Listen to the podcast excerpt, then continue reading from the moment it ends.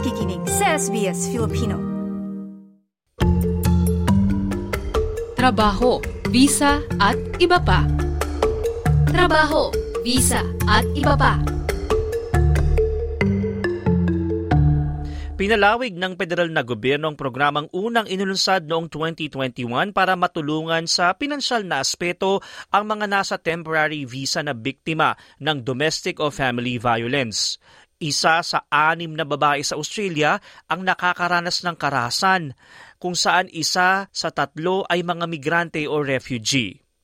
Mula sa $3,000 sasampa sa $5,000 financial assistance sa mga temporary visa holders na nakakaranas ng family o domestic violence na sa ilalim ng nasabing programa. Sinabi ni Social Services Minister Amanda Rishworth na malaking hakbang ito na maging pantay ang natatanggap ng mga permanenteng residente sa mga naninirahan pansamantala sa bansa. This package is bringing the two packages in line so that both those on temporary visas as well as permanent residents get the same amount of support.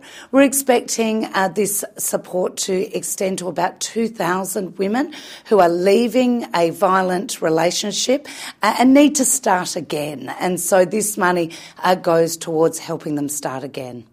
Iginit ng ministro na hindi dapat pagbasehan ang estado ng visa ng isang taong kailangan ng suporta sa gitna ng paglisan sa marahas na relasyon. Ang pagtaas-anya ng ayuda na ito ay pagkilala na pinakabulnerable ang mga nasa pansamantalang visa sa paghingi ng suporta mula sa gobyerno. The lack of an extensive family support system here in Australia, worry about their visa status and of course, in addition to that, language barriers. So we want to ensure that there's a clear message that there is support available, that access through the Red Cross, Australian Red Cross, is there so that people can get a package of support, but also the legal assistance that goes along with that. Nangako ang federal na pamahalaan ng mahigit $4 na milyong na pagtaas sa loob ng 2 taon. Dagdag pa ito sa $38.2 million na inilagak sa programa na ipinakilala noong Abril 2021 at papalawigin hanggang 2025. Layon itong bigyan ng mga temporary visa holders ng financial assistance gaya ng goods, serbisyo, legal na payo sa migration at family law. Sinabi ng direktor ng Australian Red Cross Programs Department na si Vicky Mao na maraming nasuportahan ng programang ito at malaking tulong ang dagdag na pondo. It's particularly challenging for this group because often they don't have access to those broader supports such as Centrelink or Medicare. So in terms of finding that broader safety net, it can be really difficult. So any increase in a payment goes a long way, especially in those initial stages, for them to find safety, get themselves set up, feel safe and secure, and then start to make decisions about the next steps for them and often in over half of the cases for their children as well. Ayon pa sa direktor, isa sa mga isyu na kinakaharap ng mga tumatakas sa family at domestic violence ang pagkuha ng legal na suporta. A critical part of this pilot is also around referral to legal services through the pilot, but also the broader system of legal support for temporary visa holders, refugees, people seeking asylum across Australia, to make sure that they get the support they need.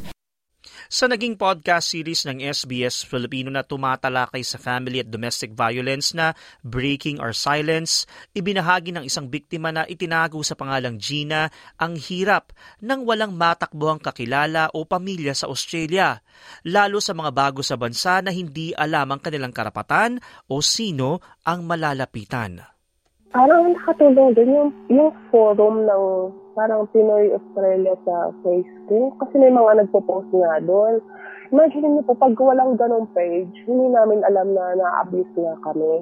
Yung mga na inaabuso ng partner. At that time, hindi ko po alam na verbally, emotional na abuse na pala iyon. Alam ko lang pagsasaktan ka. Di ba sa Pilipinas, ganun lang po yun. Wala naman emotional abuse sa Pilipinas. Wala naman. Hindi naman talang big deal sa Pilipinas. Kasi sa Pilipinas, may mga kamag-anak ka, alis ka lang. Dito, kasi wala kang family support. So, parang iba pala talaga dito. Iba yung may emotional, financial, physical. Meron din yung tinatakot ka sa visa. Mga ganun po. Parang malakot na rin sa akin. umuwi ka na lang, ganyan. So natakot din po ako kasi ayoko din iwan yung anak ko. Naging biktima si Gina ng pang-aabuso mula sa kanyang partner, iba't ibang masasakit na salita at pang-aalipustang inabot nito. Pero mas natakot siya para sa kanyang anak. Alam ko po na nag-i-smoke siya ng marijuana. Pero hindi ko po alam na talagang sobra. Parang lagi siyang nagmamarijuana every hour, bago matulog, pagkagising. So, lagi kami nag-away kasi pagkahawakan niya anak namin, kagagaling lang po niya ng smoke. Tapos, pagka matutulog kami, yung electric fan galing sa kanya, nag-smoke po siya ng marijuana. Siyempre, matapang po yung amoy, yung baby namin nandun. So, parang naiinis po ako kasi mamaya magkasakit yung anak namin or nagde-develop pa lang po yung lungs, yung brain niya, tapos ma-inhale niya yung mga marijuana po. Doon na nag-start yung mga away namin. Kaya lakas loob siyang tumawag sa domestic violence hotline. Tumawag lang po ako. Tapos kahit konti lang po sabihin ko sa kanila, sabi nila, that's not okay, that's a domestic violence, that's emotional abuse, that's not accepted here in Australia. So sabi nila, may mag-pick up sa'yo, itira ka sa ganitong lugar, ganito, ganyan. Dating po nila ako sa police station. Then may nag-pick up po sa akin doon na taxi. Sabi nila, dadali nila ako sa women's shelter. Pero dinala muna nila ako sa motel, 3 days. Tapos doon po, tumira po ako doon. At kahit nakahiwalay na sa partner, aminado si Gina na may mga pagkakataon na bumabalik ang mga sakit na nakaraan. Kaya payo niyang lakasan ng loob at humingi ng tulong sa kinauukulan. Matagal din. Mahirap po talaga. Walang madali.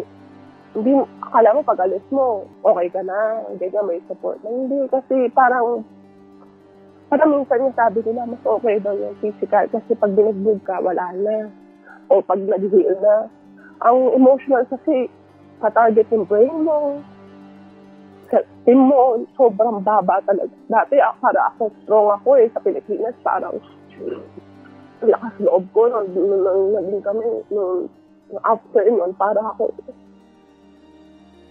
maihina talaga, sobrang mahirap talaga nakasin ng loob kasi unang-una binualan ko sa dadali, tapos may anak ang dala, may isang lugar ka na di mo alam po rin yung future mo, gano'n.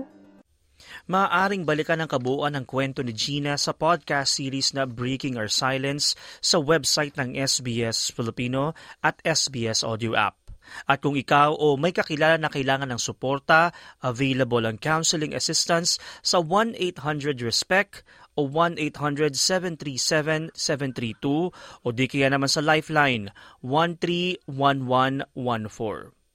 Ang ulat na ito ay mula sa panulat ni na Angelica Wait at Endinel Magtibay. Ako si TJ Korea para sa SBS Filipino. Trabaho, visa at iba pa. Trabaho, visa at iba pa.